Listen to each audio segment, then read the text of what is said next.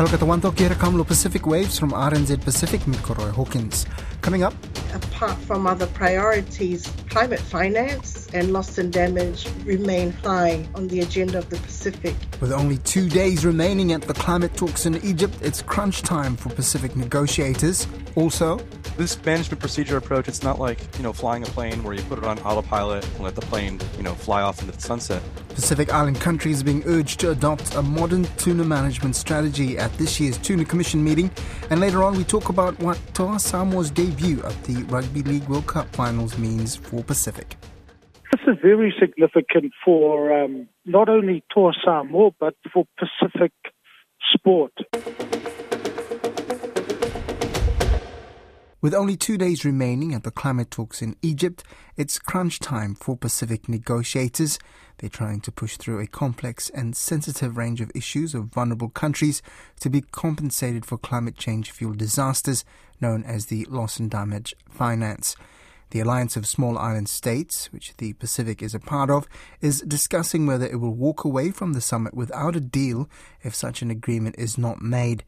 A decision was expected to be reached yesterday. However, the agreement to a consensus has been pushed forward to tomorrow. To better understand the Pacific's position in these negotiations, R N Z Pacific reporter Rachel Nath spoke with Tangalore Cooper, Director of Climate Change Resilience at the Secretariat of the Pacific Regional Environment Programme, or SPREP.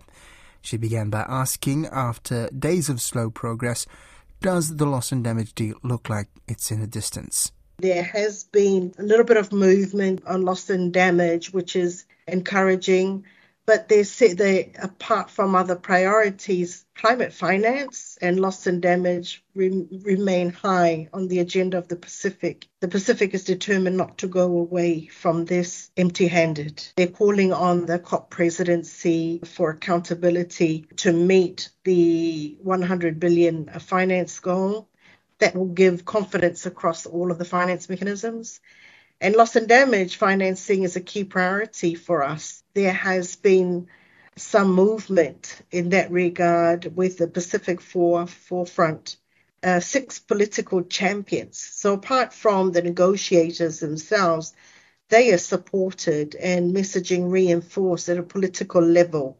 So we have a um, political champion, uh, the minister from Tuvalu, for loss and damage, and is very active in this space. But we've also had here the Prime Minister of the Cook Islands, who is the political champion for the Pacific in finance. So that just brings an additional uh, layer to amplify the Pacific voice here and support our negotiators who are going into the rooms.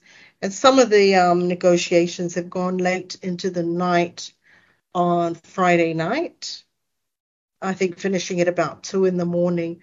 So it's a very, very busy time. But this week is when the negotiations, I think, really everything will come down to the wire. Right, absolutely. And now I'd just like to emphasize a little on um, loss and damage. Have we seen substantial outcomes picking up in these negotiations?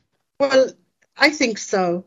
A lot more countries are talking about loss and damage. Having said that, the Pacific, you know, is concerned. We, we don't know how long that would take. And it's an urgent matter for the Pacific. So there has been a lot of discussion around timelines and when that will be set up. So, you know, we maintain a strong and, and a unified call for this facility and to make sure that there is funding that averts and minimises and addresses loss and damage.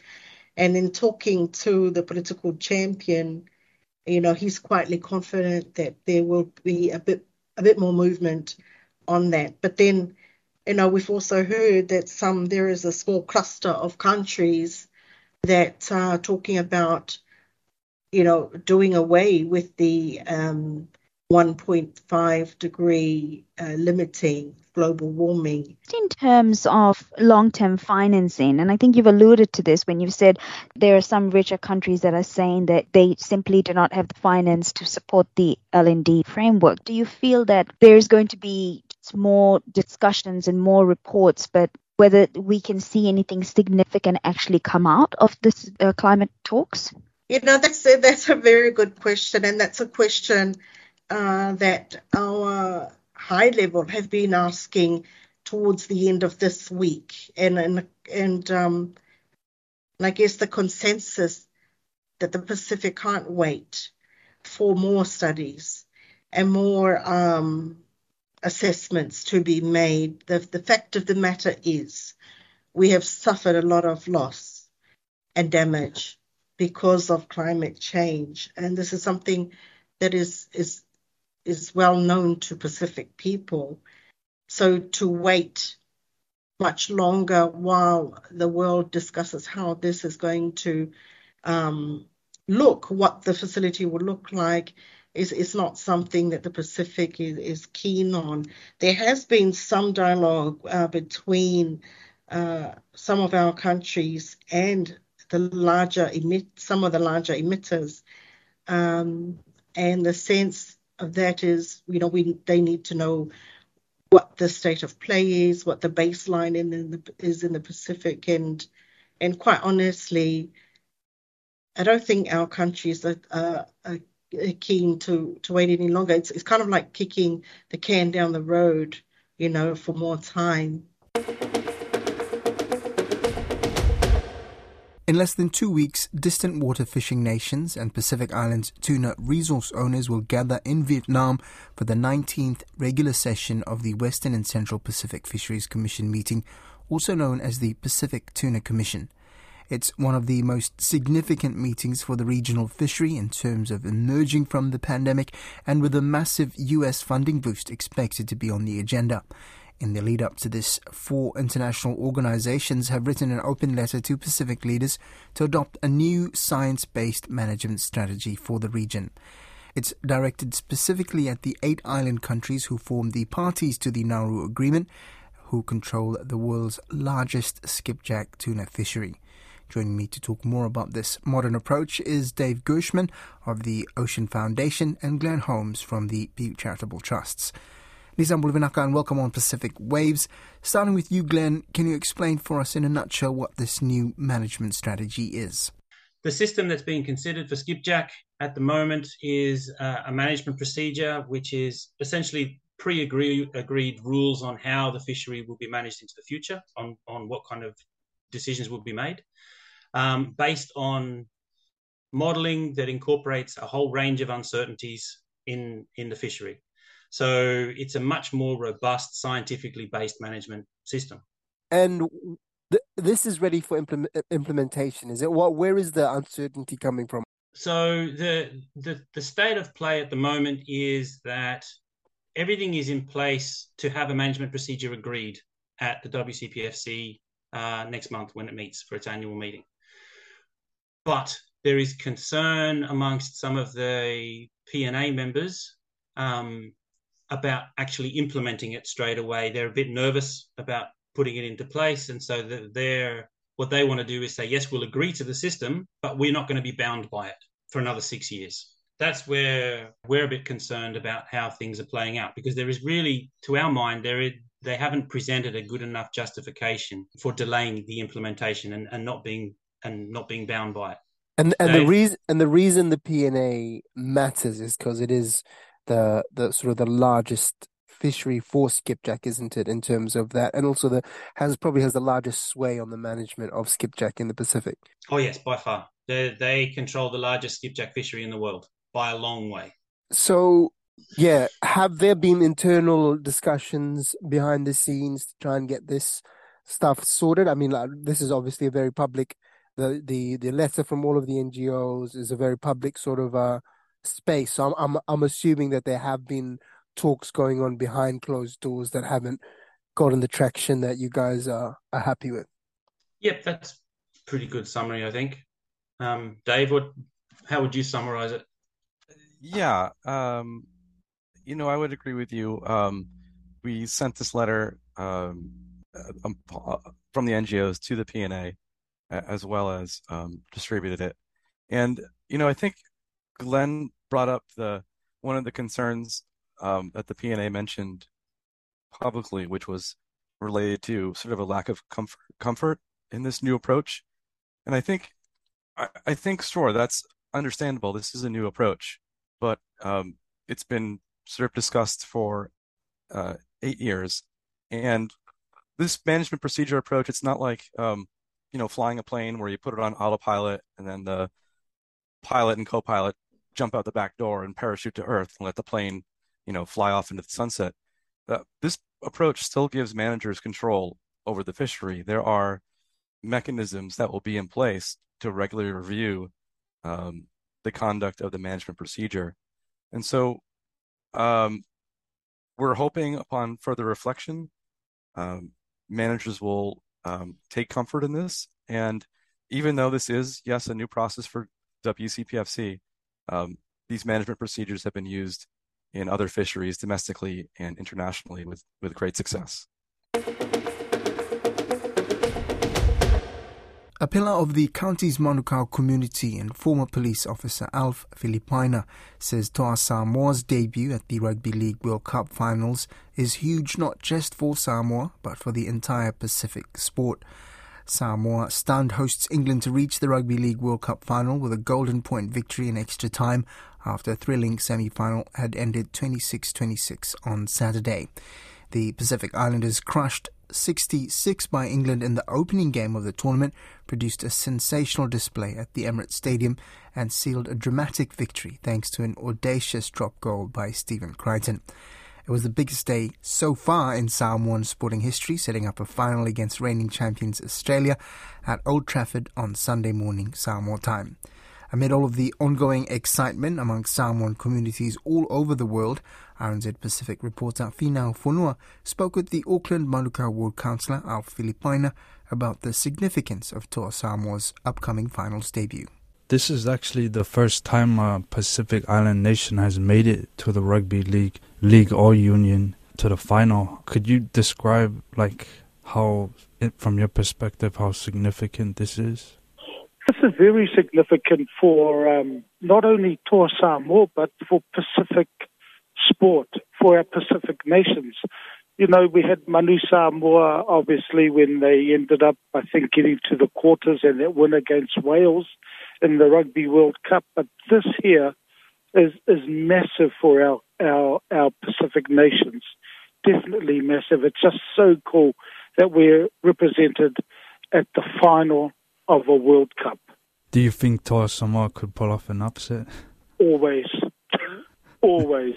You know, I, I think it's the pride that they now have, uh, especially after that English win. But it's the pride they have and, you know, and what we're seeing with the people out there celebrating is so many of our Pacific nations' flags. That's that's why this is massive. You know, I mean, Yeah, I, I, I. When they made the final, the, one of my first thoughts went to my late brother, who played for the Kiwis and, and then at the end of his rugby league career played for Toa Samoa in the Pacific Cup. So you know, I thought to myself, man, that is so cool. And our our old the old players, the the, the ones that had, you know, started all this off, need to be acknowledged, but the uh, current team need to be celebrated, definitely. And could you describe the um, the celebrations that are going going on in um, Auckland? Sorry, I live in the North Shore. Leave North Shore for a few hours, my friend.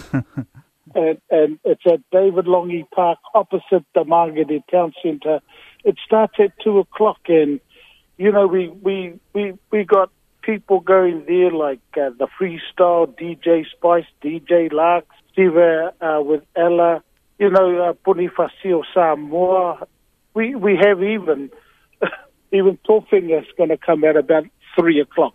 So look, it'd be massive if you wanted to come out, you know. Yeah, absolutely. And yeah. that that moment, um, Crichton got that goal. Could you describe that moment when you were watching? I screamed. You know, I, I just yelled and yelled, and my partner was still upstairs. and, and I got off off my chair, put, raised my two hands and just screamed, yay, hell, this is massive, this is cool.